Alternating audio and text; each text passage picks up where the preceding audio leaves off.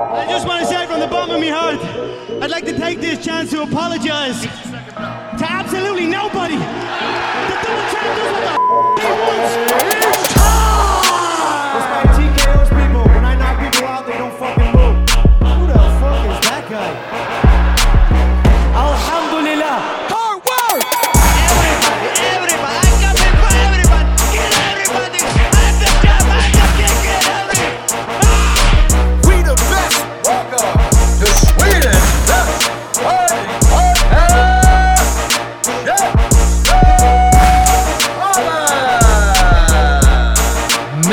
Christmas you filthy animals!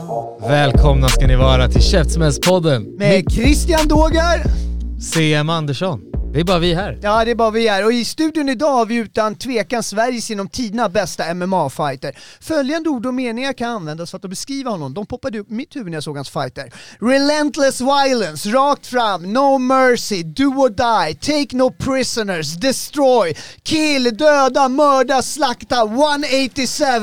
För detta champ och snart champ igen i organisationen One. Ingen mindre än Sebastian the Bandit Kadestam. Oj, oj, oj. Ja, vilken introduktion. Damn! Så snackar vi. Ja, ja, ja, vad fan. Läget? Det är mycket bra. Sån där introduktion har man aldrig åkt på. Den var fin. Den, där var... Jag var sugen på att slå någon nu. Ah, Så här, jag tyckte som jag sa också, skönt att du hade håret Sebbe, för du, du ser snällare ut med Ja, håret ja. utan. Ja men nu, jag känner mig inte så snäll efter det där. Nej, okej. Tacksam, Ja, ja, men taggad. tack. Ja, okej, och du är inte ensam idag, vem är det du har med dig? Här har jag med mig Martin Corny, den nya, nya framtidslöftet. Thank you. Sup people? Hej allihopa! Hej, välkomna grabbar, hur mår ni? Vi mår bra. Mycket fint. Har ni tränat idag? Yes. Jag vilar idag, han får köra, han har match på gång. Just det, det ska vi prata om. Det ska Ja. vi prata om. Jag eh, kollade ju faktiskt till och med ifall vi fick prata om det. Ja. Och det fick vi. Och det fick vi. Det fick vi. Eh, du Martin är ju matchaktuell. Det är Martin Corny mot Anton Hellström, FCR 12, 7 maj. Yes. Hur känns det min vän? Ja, det ska bli kul. Jag ser fram emot det här. Mm. Ja, det är en bra match. Bra Mm. match. Det är väl kanske den, eh, alltså den mest spännande eh, amatörmatchen man kan få idag, skulle jag säga just nu. Alltså i 70 kilos trakten där. Det är liksom Anton, han gör mycket väsen av sig. Han, Ja. brukar, han brukar gå runt i Stockholm och tagga mig i sina. Insta, eh, liksom och så leta, hetsar. leta efter mig och, och hålla på. Har han hittat dig någon gång då? Jag har, jag, har, jag har sänt location flera gånger men han har, han har inte dykt upp. Nej, de här grabbarna försöker sno varandras jobb ju, så att det är väl... Ja, ja men exakt. Mm. exakt. Eh, nej men fan, eh, kul. Mm. kul. Och jag, jag känner ju till dig väl Martin, vi, har ju, Ja. vi går way back. Vi går way back. Nu, eh, vi tränade ju tillsammans på Södermalm MMA. Mm. Jag klev ner där i källaren och blev uppboxad av Martin här och så, jag bara jävlar, shit, jag var 25. Jag bara, så, hur, hur gammal är du? Han bara, 16. jag bara, "Ah, okej. Uh, I'll see myself out. Nej men fan, eh, eh, det, det, det var, Martin du har ju varit liksom på en, en, en fin väg mot toppen ett tag nu och nu känner vi, nu är du här och skrapar på dina sista amatörmatcher. Ja, precis. Mm. Nej, jag ska gå, vi går den här, sen får vi se vad som händer efteråt. Mm. Ja, Hur det känns. Så Södermalm MMA lades ner och du Ja. gick till Pancrase och Yes. där träffade du ingen mindre än The Champ. Ja. Bandit! Den här gamla byrökaren. Jag känner mig gammal i gamet nu när man har den. Hur gammal är du då? Sebbe? 31. Oj, Så jag har väl nu egentligen. professionell sedan 2011. Så det tag nu. Men när man är omkring sådana här unga så känner man sig gammal. Annars känner jag mig rätt ung ändå. kring vanliga människor. Vanliga död, dödliga. Men eh, nej, han är ung, talangfull, arbetar jävligt hårt så det ska bli kul att se vad, vi kan, vad han kan ta sig. Hur, eh, hur gick det till när ni eh, liksom klickade? För att ni är ju liksom inte i, i samma viktklass. Det är inte så att ni paras ihop automatiskt sådär första dagen. Alltså jag tror vi har, han kom ner och började träna med proffsen ganska tidigt. Ehm, och vi är väl egentligen en 77 kilos och uppåt klubb. Eh, och så har vi haft lite amatörer, lägre viktklasser. Eh, så det blir lätt att han får träna med dem han har tillgång till. Sen hade vi en liten splittring i gymmet och tappade de flesta eh, lättare killarna, amatörerna. Ehm, så han är ju nästan till min främsta träningspartner Mm. när vi drillar och sånt där. Eh, det är bra för mig att ha någon lätt, sliter inte så mycket på min kropp. Värre för honom, Lite mer på min. men det, det är bra. Men eh, nej, så det var väl så. Eh, det är kul också, någon som är ung, hungrig och tränar hårt liksom. Mm. Kommer med lite ny energi sådär. Behövs, Ja. behövs. Hur ser det ut för dig nu då Sebastian? Eh, Du, du gick match för inte allt för länge sedan. Ja, fem veckor sedan. Jag hoppas på 20 maj i One igen. Mm. Eh, men ingenting bokat. Jag var bokad för en japan i januari. Men åkte på en sjukdom och fick hoppa. Så jag försöker få den matchen igen. En bra, han är lite striker, så Ja. japansk striking Det stil. var han så. du klippte ihop ja, i exakt, videon där när exakt. ni gör samma sak. Ja, Exakt. just det. Så jag hoppas på det för det skulle vara en kul match. Ja. Så vi får se om... ja, Jag kallade ut honom men han svarade inte. Han är väl lite... Han hade väl annat för sig den dagen kanske. Är det mellanvikt också? 84 men det är vältervikt i one. Okej, men, du, men vad är det du kör nu då? För du körde champ i welter var det. Hur är det Ja nu? det är welter. Det- Men vi har ju den så man får inte katta vikt, vikt på samma sätt. Ja okej, just, det, just det. Så det är därför Det är deras, eh, ja, det står lite konstigt beroende på om man tittar. Kollar man på stats så kommer det stå på vissa ställen mellanvikt och Ja, kollar man på fighten så står det välter Ja, på. på. Det är deras, de har ju all, de bampat upp alla viktklasser. Mm.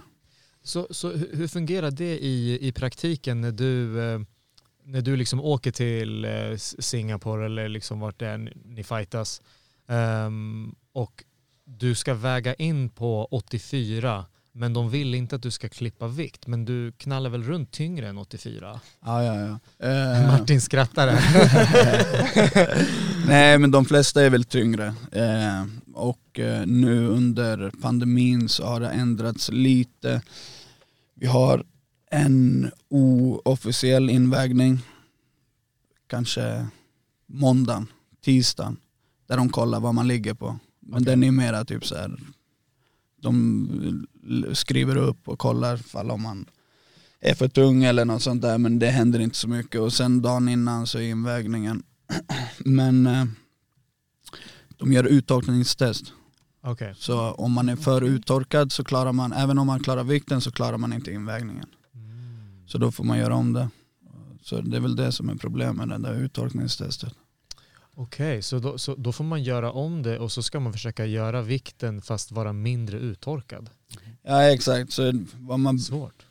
de flesta kattar något kilo. Så då måste man se till så man har tillräckligt med vatten i kroppen och inte uttorkad och sen kan man katta lite. Och sen, men det är den där dansen som Ja. lätt kan bli fel. Tycker, ja, jag tycker det där är så intressant. Jag, bara, för att jag, jag såg en video på eh, ni vet Alex Volkanovski. Han som är champ i fjädervikt, 66 i UFC. Och så fick man fick se när han vägde sig eh, innan han skulle åka till arenan i Abu Dhabi och gå match. Han var 77. Så skulle man bumpa upp honom till 70 så skulle han inte ens fixa det där. För att han är liksom, han, han, han är ju liksom Vad tävlar han nu? 66? 66 Ja. och skulle man göra som i One, att man bumpar upp det en viktklass, Mhm. Då skulle han inte fixa det för han är, fort, han är fortfarande sju kilo tyngre på matchdag då han ändå är liksom i tippform, tipptoppform. Ja, Det är den där, det är, men de, de alla gör det ju så de flesta har ju lärt sig att göra det på något hyfsat bra sätt. Men det är där dödsfall kommer ju bara ifrån Ja, ja. viktnedgångarna liksom. Men One började nu från, från och med galan som var så väger de in dig efter matchen. Och du får max ligga 5% över viktklassen. Så jag tror för mig, i mitt fall så skulle det vara att jag får max ligga på 88-ish Okej. på matchdag. Så, men jag brukar alltid ligga där när jag går match. Jag väger in 84, jag går match på mellan 87 och 89. Mm. Så all, aldrig tyngre än så. Och, och innan du kom till One och du fightades i 77, var det också din matchvikt då? Gick det upp så pass mycket? 83 kanske. Okej. Jag, jag gillar matchdag, jag gillar inte att äta så mycket.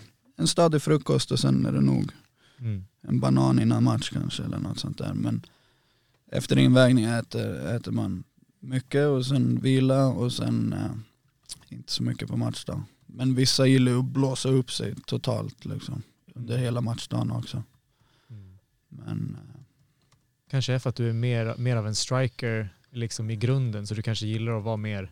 jag, kanske, jag, gillar, Ja. jag gillar att vara snabb och, och känna mig lätt hellre än att jag ska känna mig liksom stor och, och tung. Så det är väl, det är väl lite, det, det, jag tror det är en liten smaksak. Mm.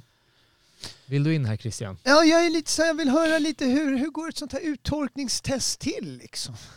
Man går in med en annan man och kissar in.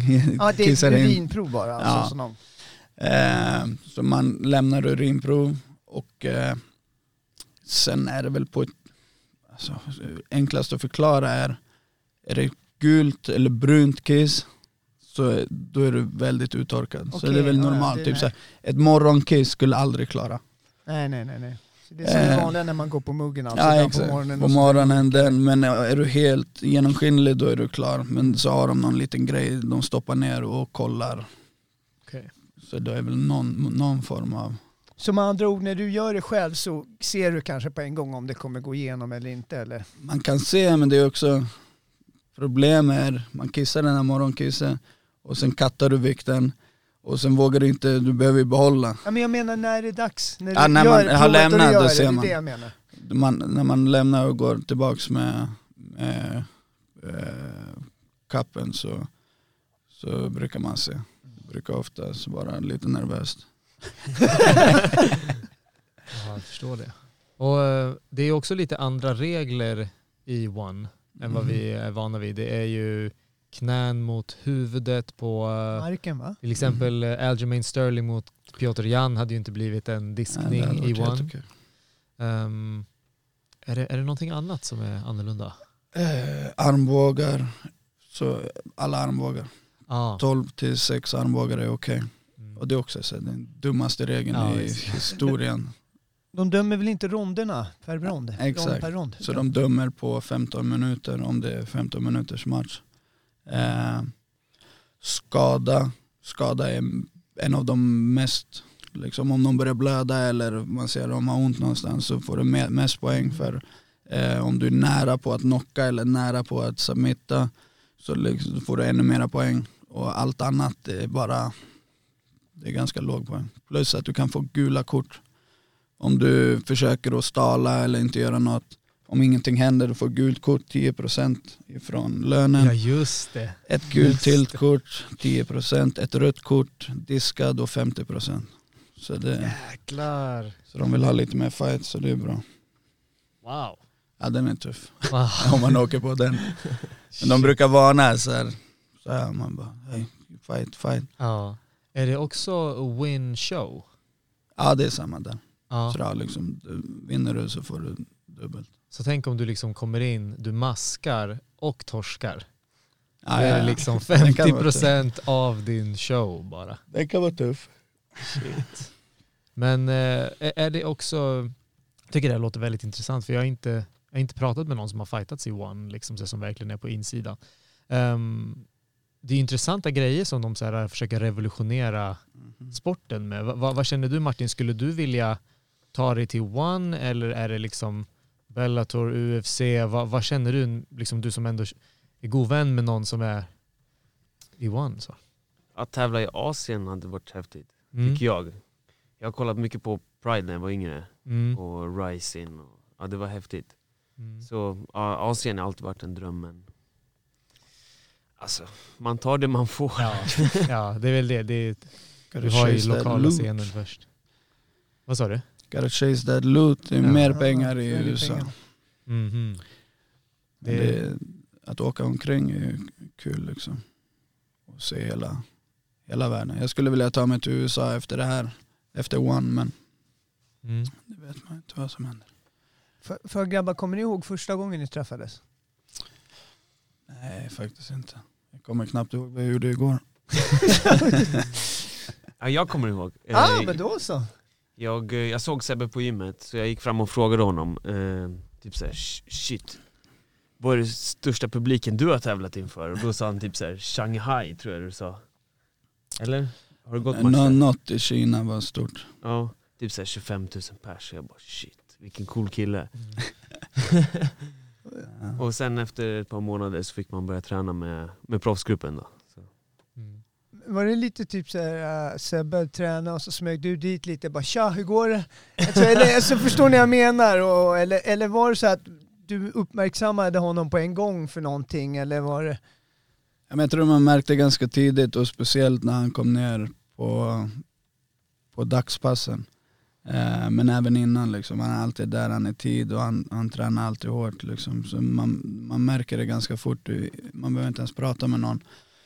Man kan se liksom arbetsmoralen och, och eh, talang har mindre betydelse men även när den finns så är det kul. Det, Det är plus då. Ja det, det, det blir enklare men arbetsmoralen, att man ser någon som alltid är där och håller käften och gör det de ska. Liksom. Det, det är lätt att ta sig an någon sån mer än någon som kommer sent och, och inte gör det man ska. Liksom.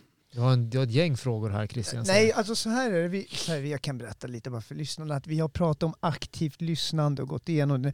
Och nu har jag börjat du vet, kladda ner lite mer ja, på den här tekniken så man får lite koll. Så jag har lite frågor som när, om vi skulle fastna så kan jag slänga fram dem. Men jag har en fråga nu ändå som vi kom på att säga att du Martin har ju en vinst över hypade Eladio Bravo. Yes. Och eh, det, vad, vad var det du sa Siem, att det var på amatör, svenska amatörligan? Skövde. Ja, Skövde. Så att den står inte med i Eladio Bravos record när man kollar. Så att han står ju som 6-0 obesegrad amatör. Det känns ju lite så här, det är i alla fall det jag har svalt, det är den bilden jag har. Lite så här. Och jag trodde att det var någon fake först, att det var, jag hade värsta konspirationsteoritankarna. och, och Sebbe, du började ju också lite, vadå har ni ingen vinst eller? Nej, jag började ifrågasätta han direkt. Ja, jo, jag har en vinst över honom. Tuff match, duktig kille. När var det här tidsmässigt? 2019 kanske? 18? Jag vet inte. Det var, Tiden går fort. vet, det var nog 19 va? För att det var då, det var det året han vann SM. Ja, precis. Och du, du hade en vinst över honom eh, liksom den, den ligasäsongen. Ja, precis. Mm. Ja. Det är så, det är aktivitetet i SM. Man får poäng även om man eh, förlorar och så kommer man upp där till, eh, ja, men till, till, till mästerskapen ifall man är rankad 1, 2, 3, 4. Mm. Och är det någon som inte vill ta sin plats då går man till nummer 5, till nummer 6 och så vidare. Mm. Va, eh, var, var du med i SM 2019? Du var inte det? va? Nej, nej. Jag eh, blev huvudsparkad min eh, matchen eh, därefter. Tobias Söderberg. Precis. Just det, Nyköping. Ja, ja, jag gick in i matchen med en, med en hjärnskakning. Så, Ah. eh, kanske inte var världens smartaste grej men ja, det blev som det blev. Okej, Jag hjärnskakning. brukar alltid säga det, hjärnskakning på hjärnskakning är den bästa. Bästa cocktailen. Ja, jag fattar. Så du, du kom in lite compromised där. Ja, Och, precis. eh, och det var, var, det, var det, hade du blivit alltså hade du blivit knockad i träning eller var det här? Nej. Nej. Jag hade bara ont i huvudet efter en sparring. Väldigt Okej. ont i huvudet. Mm. Så ja. Och det här, det här var första gången som du blev eh, knockad visst? Ja, precis. Någonsin. Eller alltså huvudsparken kommer, jag sätter mig på backen och sen så har jag bara en liten minnesförlust. Men det är väl Ja. knockad kanske. Ja. ja, är det, är, det, är det den upplevelsen som, för du är väl bara, vad är du, 21, 22? 22. 22, ja, tiden går. Vet du, jag är alltså dubbelt så gammal som Martin. Mm, Är du? Ja, jag är 44. ja. Ja, Jag Jag kan trösta dig, jag fyller 23 i år. Åh shit vad skönt. Ja, Bra, för jag fyller bra. 44 i år också. Jag har inte fyllt 44 än. Så att det är bra, där dödade du den där. Ja. Skönt. Men det var det, det var fusk liksom när du, när du boxade upp mig när du var 16. Alltså du, du skulle ju fylla 17 Ja. liksom snart. liksom. Har du svårt att släppa det CM eller? Nej, nej, nej, jag är bara stolt. Alltså, det här kommer jag säga när jag liksom kommenterar honom också. Liksom så här, det, det, här det kommer följa, det här kommer följa med hela tiden. Det är samma som när Alexander Löv fightas. Liksom. Jag måste ju snacka om att vi Sexy. möttes. Ja, du gick match mot honom. Ja. Ja, jag minns. Ehm, Men, eh, nej, så, så, men hur, hur kändes det för dig? För du har ju varit ehm, liksom motiverad i den här liksom kampsportsresan länge. Mm. Eh, och eh, att bli liksom knockad i match är ju något man, vissa kanske räds, eller som man blir, hur, hur kände du liksom efter det? Blev du mer motiverad? Var, du liksom, var det så här, shit det där var obehagligt? Eller? Alltså det värsta som kunde hända var ju att bli knockad. Och så Mm. blev man det och nu, nu har jag varit där så Ja, ja. det kändes som att det är en erfarenhet. Liksom, du är en erfarenhet Kanske inte en rikare. bra erfarenhet men det är väl en erfarenhet så. Mm. Mm. Det, det kan ju vara så där ifall man går, du var ju inte obesegrad, Nej. eh, liksom, men man kan ju nästan säga ifall man är en fighter som går obesegrad länge så vet man inte riktigt vad det är man är rädd för. Jag vet inte Sebastian hur, ditt, hur din proffskarriär såg ut. Var du obesegrad ett tag eller? Fem- 5-0 tror jag. Mm. Och det var väl lite som du pratade om, där rädslan över att förlora nollan var nästan större än rädslan över att förlora. Om, man, Mm. om, om det makes sense på något sätt. Då gick man ju bara noja över, ah, fan tänk om jag förlorar, då är jag inte obesegrad. Som att, ju- nu har jag förlorat, nu är jag mästare på att förlora. Så nu, det är inte hela världen liksom. Eh, nollan betyder dock väldigt mycket i MMA. Mm. Så man ska vara försiktig om den. Men eh, jag har inte blivit knockad än men det är ingenting jag går runt och är nöjd över heller faktiskt. Men den där nollan var mer sådär, någonting som bara satte sig i bakhuvudet mer. Och som var skönt när man torskade första gången så bara oh, skönt, släppa det lite Mm. och gå in och köra liksom. Mm. Så det var alltså en frigörelse samtidigt som... Lite, jo, men det är lätt att bygga upp sig själv som någonting så här, ah, the next thing, the next thing och sen så, så sätter man massa press på sig själv. On, o, rätt onödig press. Jag jag vet att det, det är någonting som eh, Gilbert Burns har snackat om nu när han ska möta Hamzat. Att han bara, jag var också där en gång. Han bara, han bara jag var 9-0 och jag trodde att jag var bäst i världen. Och sen så mötte jag och sen så berättade han liksom om den matchen och vilken typ lättnad det blev efter ett tag och vad han lärde sig mycket av det. Och han säger att han, han känner igen lite typ där Hamzat är, även fast han, inte, han hade inte samma hype alls. Men Nej men det är så, vi pratar om det ofta, jag har mött många, de senaste fem tror jag, tre har varit obesegrade.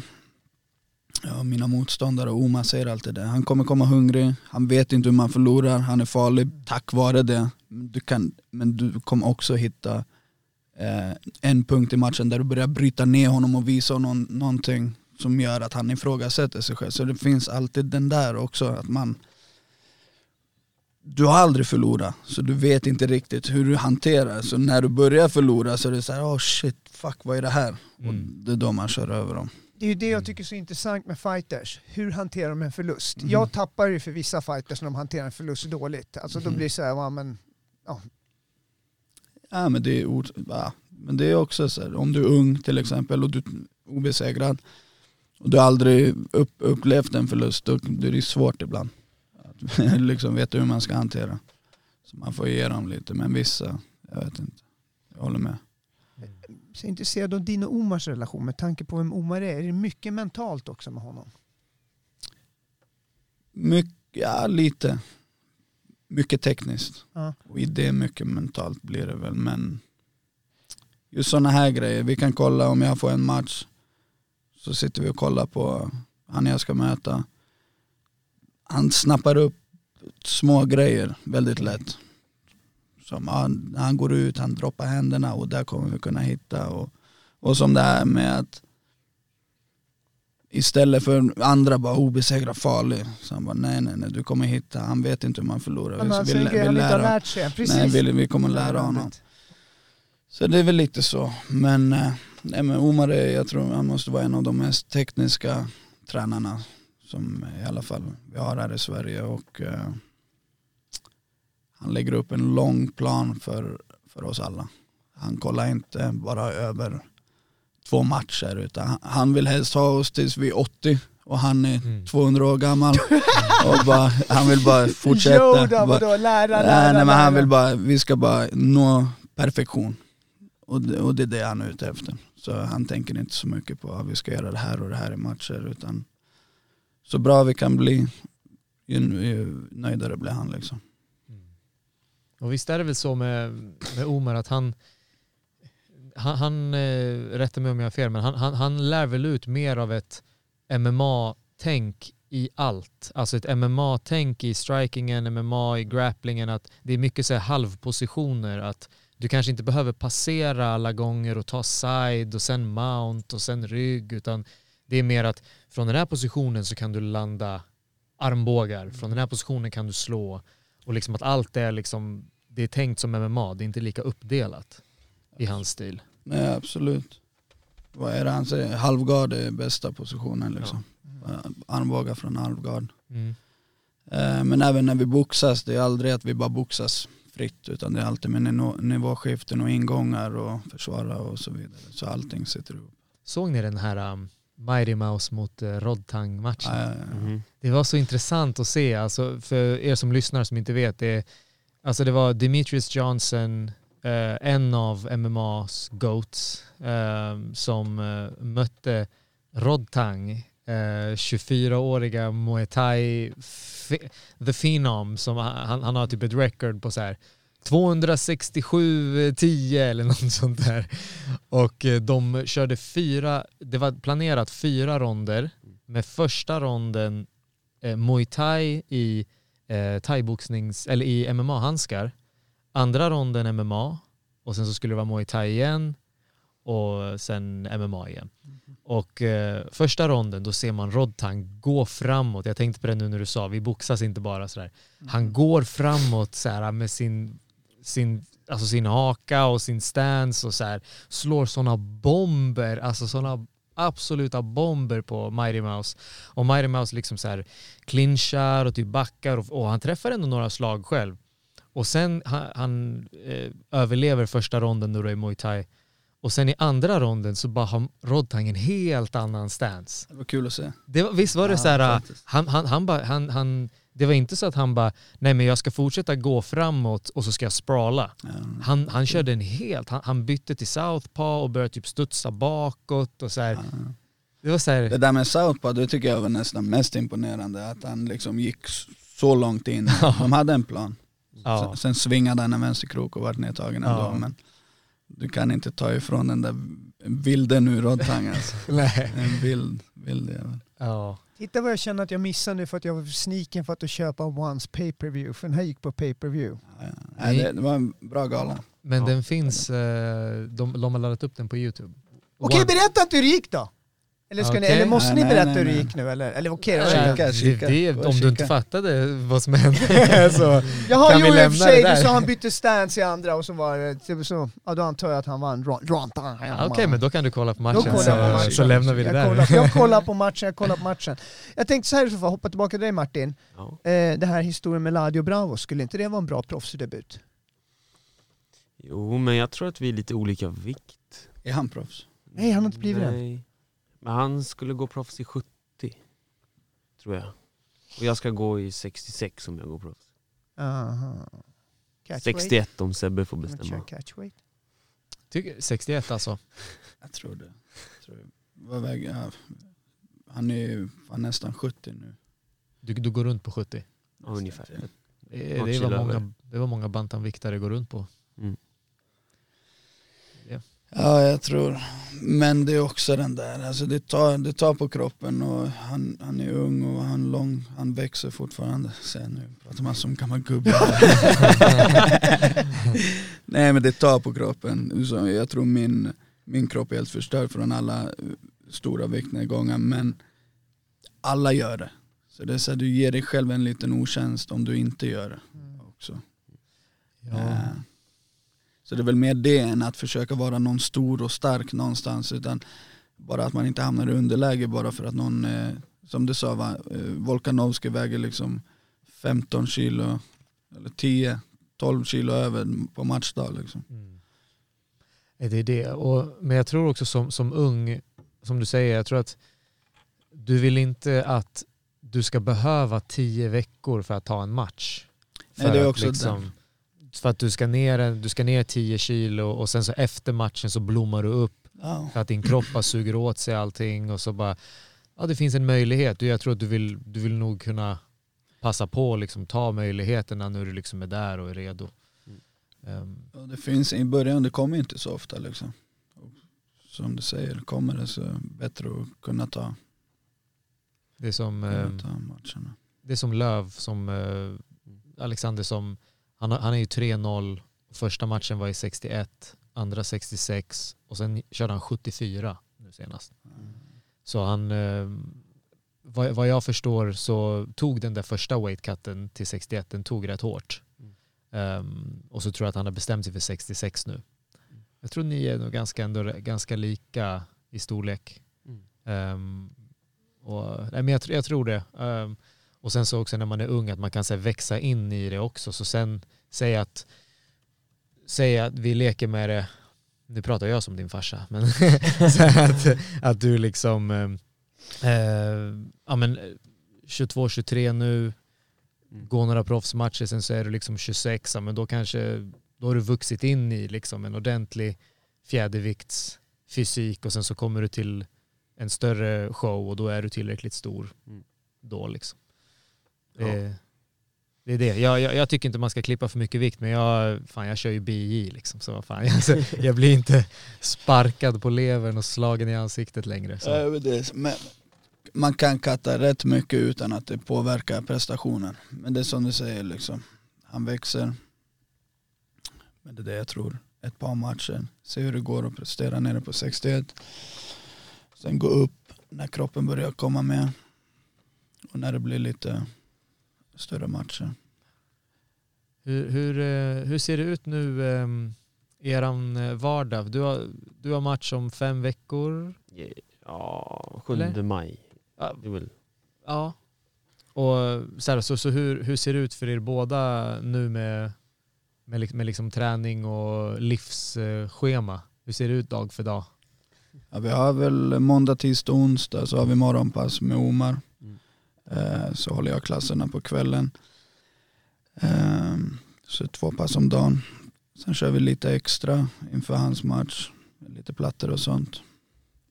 Eh, men försöker väl få in två pass om dagen. Sex dagar i veckan. Ja, Så det ser ut. 12, 12 pass i veckan. ja ungefär. Ja, det är hårda bud alltså. Ja. Aj, aj, aj. Jag kommer ihåg tiderna på Södermalm Martin. Det var, det var inte 12 pass då inte. Nej, det var det inte. Det var discogym och sen MMA. Ja, ja, ja. Discogym och MMA. Ja. Nej men det var kul, men det var, det var väl eh, dags att liksom så här, steppa upp det eh, och liksom köra på medan man kan. Men jobbar du någonting också? Yes, jag jobbar, eh, jag jobbar som fastighetsskötare. Så jag jobbar Mm. heltid. Okej, Oj. Ja. Så du klämmer in, eh, ja, det är min Ja. lunch. Gå och träna på lunchen. okej. Så lunchen och sen på kvällen. Ja, precis. Mm. Mycket promenader också med hunden. Därför du håller dig så slim. Ja, be- beachboy. Ja. Men, men hur ser de passen ut då? Är det fightingpass då eller är fys blandat allt som allt då eller? Vi har väl gått över mer till att eh, när vi fysar så är det kampsport. Okej. Liksom då kör vi hårdare på, på just den. Eh, jag personligen fysar en dag i veckan men det är mera styrkebaserat. Okej, Adrian. fall om jag ham- hamnar i, som nu jag har haft match och nu håller jag på att ha en liten eh, styrkeperiod där jag bygger upp eh, lite styrka och explosivitet. Men inför matcher så, så mycket på mattan som möjligt. Eh, och så öka tempot där istället för att, att fysa. Men lite, han springer mycket och sånt där också. Bra springa backe och så. Då vill jag undra, fråga, hur reagerar du ibland om du tar en paus från viktträning och börjar träna mer? För jag upplevde att din senaste fight så såg du större ut. Nu den här som jag gick ser, nu. du såg betydligt bredare ut över ryggen tyckte jag i alla fall när jag kollade på den. Oj, att rygg jag nog inte så mycket. Jag vet inte vad det var. Eh, men jag, det, jag kör inte någon liksom bygga Nej, träning. okej. Utan jag, Är det explosivt då med vikter? eller? Ja, men typ göra lite squats och marklyft och hoppa omkring. Ja. Eller hoppa, hoppa omkring, Nej, men ho- hoppa liksom. Ja, exakt. ja. Så det var väldigt länge sedan jag körde liksom biceps curls. Och Så det är ändå liksom funktionell styrka, explosiva Ja, rörelser som du ska det ska kunna vara gjort använda för i... att, för, för att fightas med. Liksom. Så det är väl lite med det. Och som jag säger, det är max en dag i veckan. Eh, så jag tror inte att jag har byggt på mig någonting. Eh, men du, du var inne lite på eh, att du sa lite så efter den här så skulle du vilja kanske ta dig till USA. Hur, hur, hur- ser det ut? Eh, jag vet att alltså så här, UFC, där har de, kan ju vara liksom så här, kontrakt på sex matcher och liksom så här, du ska fight out your contract och sen går det bra så kan de riva det och så får du ett nytt fint kontrakt. Och, mm hur, hur ser det ut? Är, är du liksom eh, relativt fri eller är du bunden i någon match till? Nej, jag har, jag har eh, tre, tre matcher kvar på mitt kontrakt med One. Eh, och sen därefter får vi se vart vi hamnar i förhandlingarna. Men jag skulle vilja gå lite i, i USA och det är främst för att jag skulle vilja tävla i USA. Men jag har inga jätteambitioner om UFC. Det känns lite... Det skulle vara kul men det är också så här, jag har inte riktigt tid och, och, och springa, springa där för länge heller. Liksom. Eh, hade jag haft kvar bälte, försvara bälte, kommit in på ett bra kontrakt med UFC, då hade det varit en annan sak. Men nu, jag fick höra att de här Eagle FC betalar jävligt bra. PFL betalar jävligt bra. Bellator betalar rätt bra. Så det är väl mera dit, där. Hamna någonstans där de betalar bra och komma in på amerikanska marknaden och, och se vart man tar det därifrån. Liksom. Ja, jag vet att E- Eagle FC betalar ut i bitcoin också. Delvis. Ja, ja, ja. ja. Så, så, Men de betalar bra faktiskt. Ja. Nej, vi, vi hade, det var ett tag sedan nu, men vi hade Oliver Enkamp här eh, som jag vet att ni båda känner. Eh, och han, han har ju varit både i UFC och eh, i Bellator nu och har varit där ett tag. Och han sa att eh, ingångskontraktet var lika för honom. Men nu var det ett tag sedan han eh, gick in i UFC. Eh, men det kanske är en annan, för man kommer från, man är liksom är före detta champ, man har liksom varit i gamet i flera år kanske inte blir den här klassiska 12 och 12 ingången. Nej det är där du ska dels en bra manager men sen också komma med någonting bakom dig. Mm. Som, som jag sa, hade jag haft bälte, försvara fem sex gånger i one och kommit in som någonting som folk snackar om, så här, ah, hur skulle han göra? Och då skulle man ju få ett bra kontrakt. Men skulle man komma in nu på deras start, startpengar och så behöva gå fem sex matcher innan ens man får någon bra match, då det känns meningslöst. Då går man hellre till någon lite mindre organisation, får stora matcher, bättre pengar och, ehm, och sen tar det därifrån. Liksom. Mm. Ben Askren gjorde ju det. Ja exakt. Jag tror inte han fick 12-12. Han Nej. fick nog ett, ett bra, Ja. jag menar, vem mötte han först? Robbie Lawler. Ja. Jag menar, man ska ha rätt bra pengar för att möta den där dåren också. Det är det, jag tror Lawler var säkert topp fem då, Ja. när de möttes. Eh, precis, de kastade ju honom direkt in till, Denna Toppskikt. White ville ju bevisa någonting garanterat. ja. Det gick inte som planerat men han fick ju sitt till sist. Mm. Eh, och samma med Michael Chandler, Justin Gaethje. Ja. De skickar in dem till topp 10. Liksom Men det är också där du kommer, och det, det, är den, det är det där som är värt att chansa om man ska se det som en chansning. Jag menar du vill inte gå och ta så här, ah, jag vill vinna i UFC. Nej det är väl inte riktigt det det handlar om utan jag vill mäta mig med, med toppen. Torska jag mot toppen, det, det är okej men gå in och ta två, tre vinster mot, mot botten. Jag menar botten i UFC är, är lika låg som botten någon annanstans. Liksom. Mm. Så man vill in och mäta sig med toppen annars är det meningslöst. Mm. Ja, jag hörde det att eh, han, eh, Pa- Paddy Pimblett, Mm. eh, att han, han kommer in på den där 12 och 12. eh, gick han ut och sa. Och det blev ju ett himla rabalder om det eftersom han drar väldigt mycket folk, speciellt i London. Sen fick han en bonus. Han fick en bonus på 50. Ehm, men ja, alltså det, är det. Det var hans andra match på kontraktet och hans manager, det är lite så här, managern, hans manager är ju Cage Warriors ehm, eh, promoter, Graham Boylan och han jobbar ju med UFC på ett annat sätt också.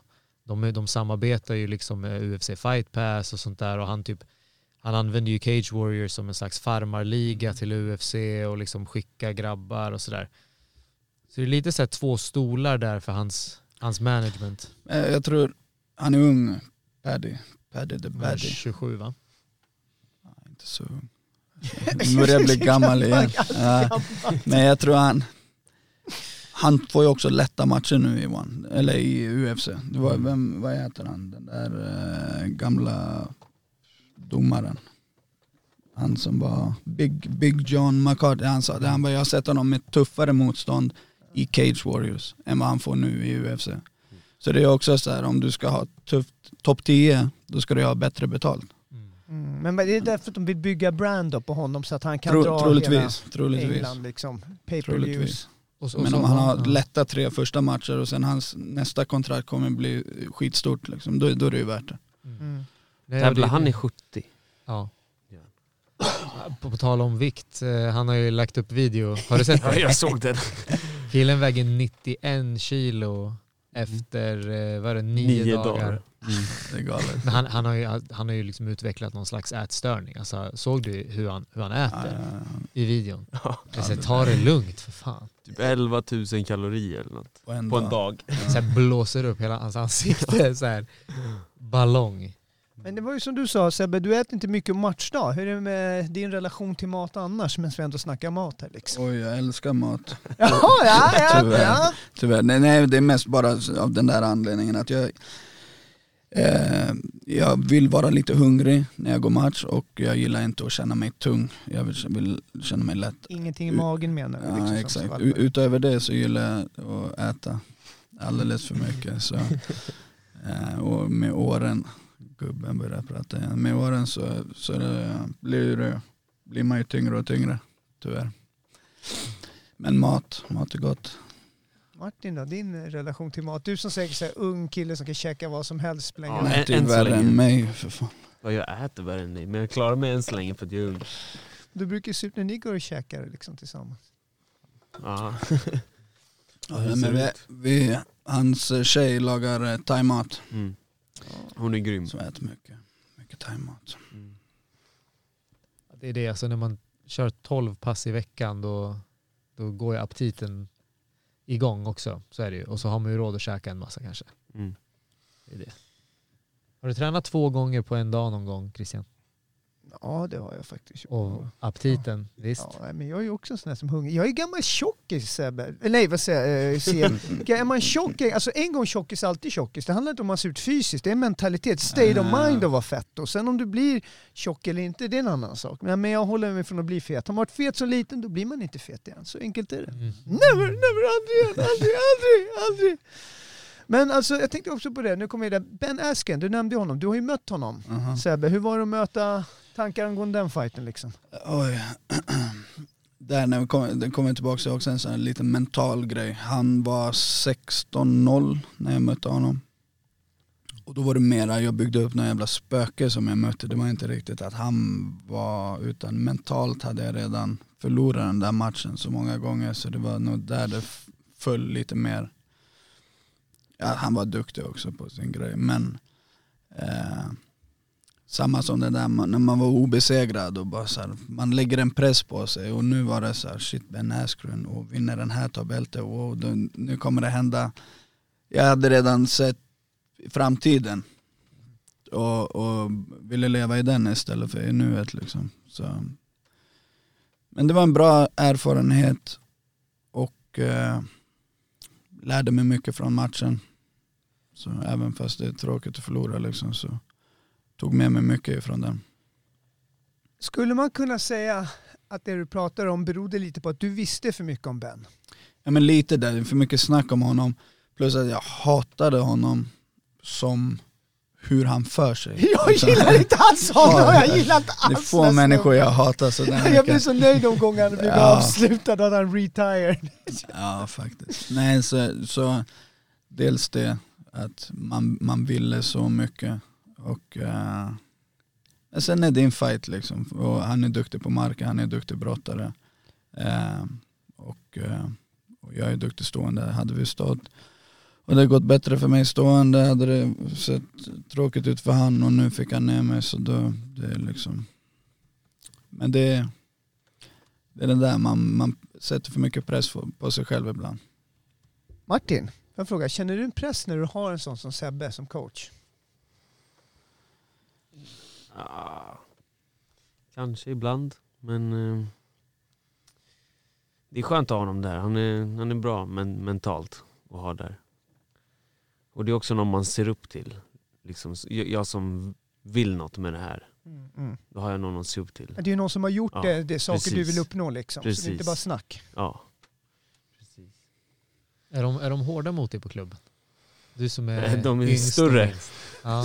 Större än mig. Ja. Närmast mig är väl kanske Morad. Han väger Det är en bit också. lite mer än mig. Ja. Ja.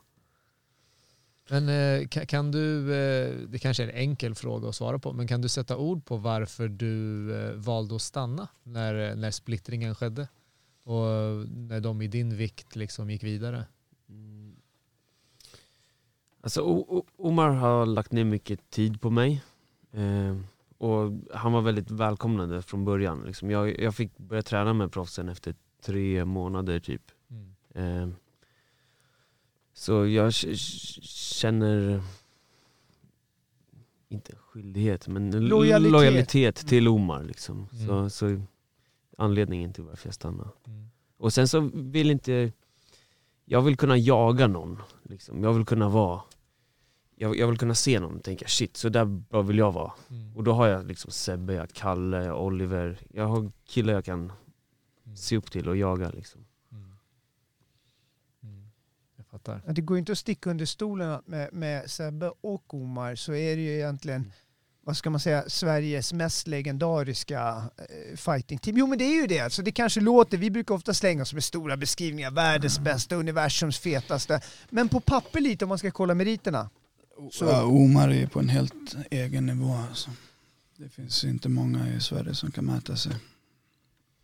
Nej, vi har hört, eh, jag har hört historier. Man har hört eh, liksom sägner som viskas i vassen på grappling-tävlingar. Du vet, för du står, i någon, eh, du står och kissar någonstans så hör man någon viska. Liksom, jag hörde Omar han tappade tre, tre svartbälten. Om vi fick hit Omar, då skulle jag vilja fråga honom om Bass Rutten, han slog sönder vakterna på Spybar på Ja, men du ser, 90-talet. det finns så Jag tror han har historier. 20 fler roliga Ja men alltså det, den den var gången. ju så, jag kommer ihåg den hördes nu och jag såg nu på eller när det skedde på 90-talet om snacket Aha. och jag såg Bass Rutten sitta på ett klipp på YouTube och snacka om när han slog sönder The Bouncers in Sweden.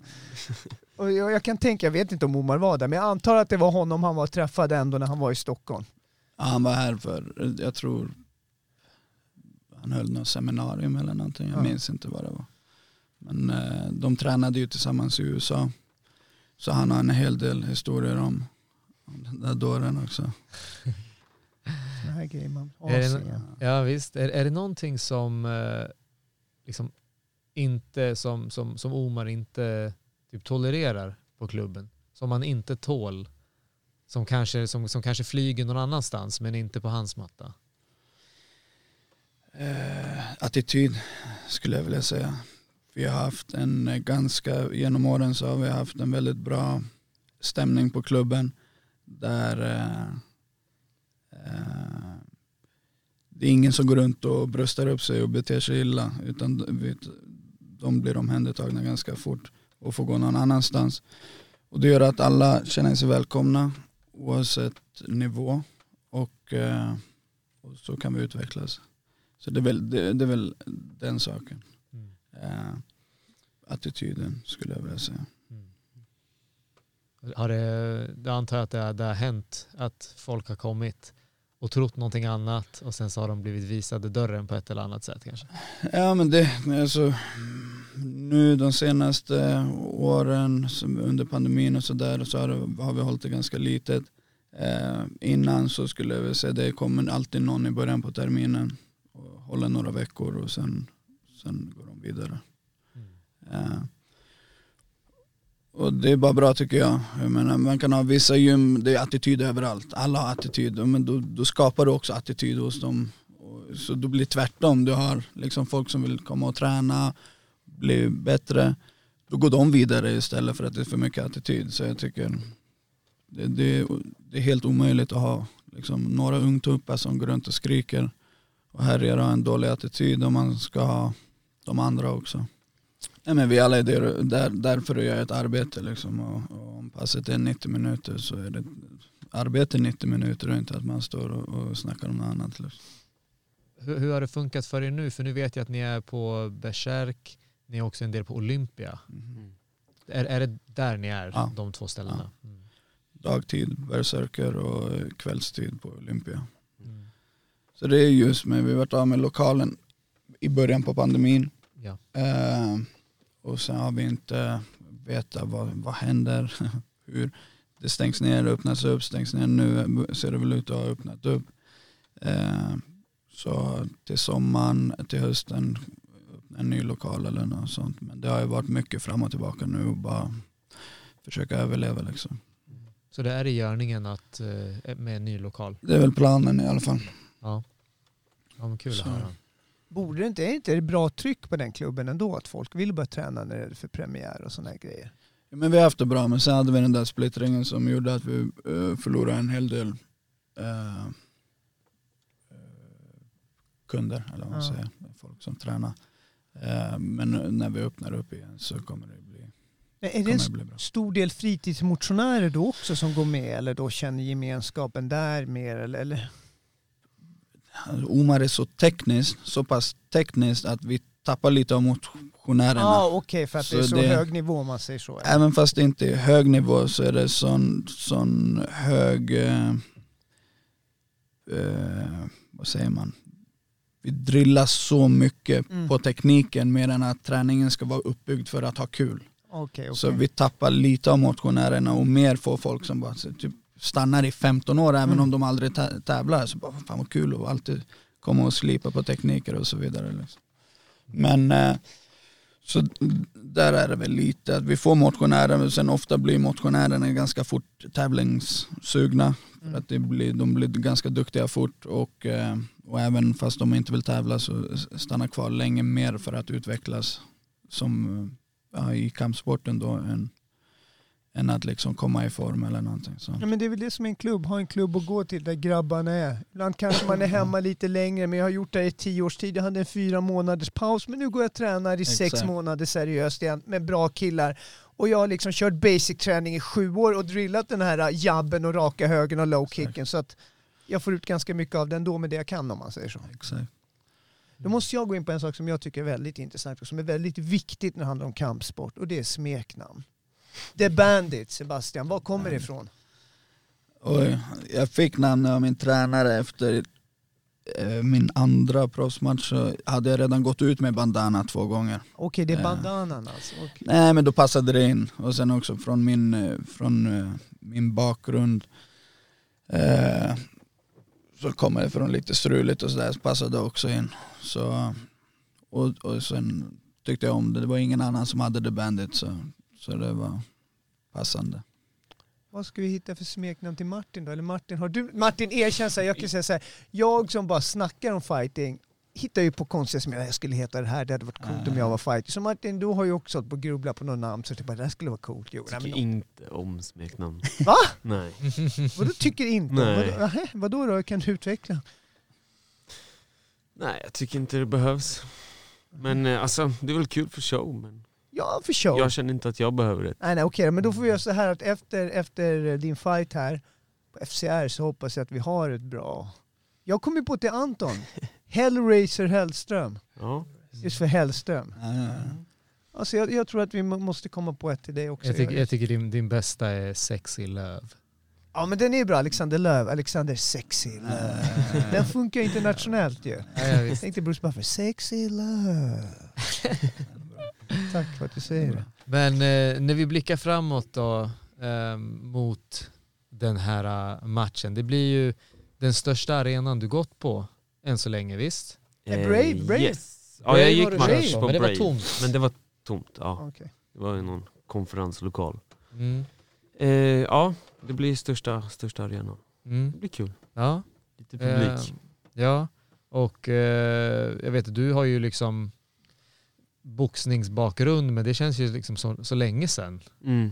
Så det känns mer som att du är mer komplett i din stil.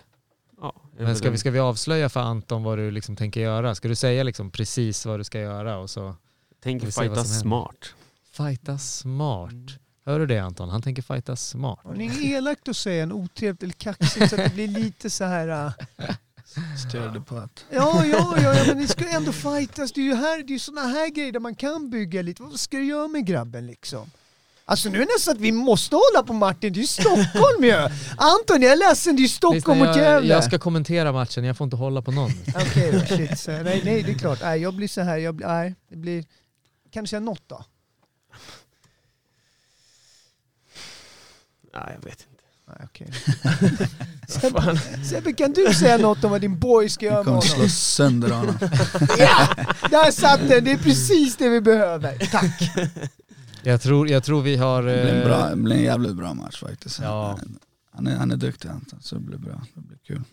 Jag, tror, jag, tycker det ska bli riktigt kul Jag tycker också. också det ska bli skitroligt, jag ser fram emot det. här. Så skönt att vi har träffat dig också, för jag gillar när man knyter en, en sån här personlig relation, för det känns mer på riktigt då tycker jag. Mm. Det blir mycket roligare att kolla varje fight då. Jag kan fråga dig Christian, vet Ja. du vilken av knapparna som är veckans käftsmäll? Jag tror inte det, men jag ska dra en chans. Jag tror att det är... Den. Tryckte på någon? Nej, jag pekade bara den. Vad är veckans käft? Veckans käftsmäll. Har du inte lyssnat på Käftsmällspodden Martin? Där är dörren. Där, där. Så. Där Slänger vi veckans på Martin då alltså. Ja, jag, jag, jag exakt. tror att det är den där knappen. Ska du chans att trycka? Anders får klippa i så fall. Här, veckans käftsmäll. Nej, det var ljudeffekten Mm, på ja. veckans käftsmäll. Prova en annan knapp där. Där under. Veckans käftsmäll! Yes! Och så följer vi upp med Veckans den här. käftsmäll ger jag till Martin för han lyssnar inte på podden. Eh, och eh, veckans käftsmäll... Eh, Vänta, får jag avbryta dig nu som vanligt när jag avbryter? Du kan, ju- ursäkta Sim, du kan ju inte lägga ve- din veckans käftsmäll innan gästerna. Det förstår Ja, Det är jag vet, men den, den, den jätteohyfsat. kom Ja, men så tack. spontant ja. när, liksom, när jag fick... Ursäkta mig när jag grabbar liksom, att, att han kör det här racet. När, jag, när jag fick höra att han liksom inte hade lyssnat och började säga bara vad fan, nu måste han få en käftsmäll. Ja. Men eh, grabbar, en, eh, en käftsmäll till någon eller något som ni känner behöver liksom få smaka på det. Mm. Och för jag kan inte komma på något mer än den där japanen som vägrar att svara på mitt call-out. Så veckans käftsmäll går till the Japanese beast. Hej! Träffade bra där. Martin, Mm. Martin. Ja, veckans käftsmäll går till Milos. Vem är Milos? Milos, berätta. Tesic. Är det någon pizzabagare eller som har dålig pizza? Nej men det Han låter ser så. ut som en. Därför inte kommer och tränar ordentligt. Ja, Okej Milos, sluta lata dig. yes. Vänta, är det inte den där snubben som Morat brukar dela ut en käftsmäll till hela tiden som Jo, aldrig kommer att jävlar. träffa? Han, Han har fått några stycken nu. Kan inte ni ta med honom hit någon gång? Fråga om varför han aldrig slå tränar. på han här framför kameran. Eh, Christian, har du någon? Nej, nej, nej, jag, nej, jag är bara Han bara så rör runt också. i grytan och så vågar han inte slänga ut. Jaha, ja, ja, men jag tycker inte komma på honom. Vad fan, allt är ju bara bra, det känns fint, alla happy happy joy, glada och trevliga. Mm. Kan, inte, kan ge dig veckans käft som är bara för att du så, Dels är du sen när vi har gästerna här, Ja. och vänta som en diva. Och Ja. nu också så håller du på att dela din käft som mellan de får snacka. Det är bara ja, ja, ja. Det är bara, du, Mm. det, du har för mycket uppdrag, du ska inte ha så många saker på ditt bord. Du bara, Det ditt ego börjar bli för stort. Det Jag bara, fattar. ja. Du får den. Jag tar den, jag tar den, jag tar den. Jag har fan fyra jobb alltså. Det, det, Oh shit. det, nej. Relevant. Ja. Grabbar, har ni något mer ni vill tillägga innan? Nej, tack för att vi fick komma. Tack Kul. för att ni kom alltså. Tack, riktiga tack så mycket. Jag ser verkligen fram emot ja, era framtida fighter. Och så känns det så bra att vi har haft eh, the champ, the real champ. Kul att vara här. Stort tack grabbar. Tack så mycket.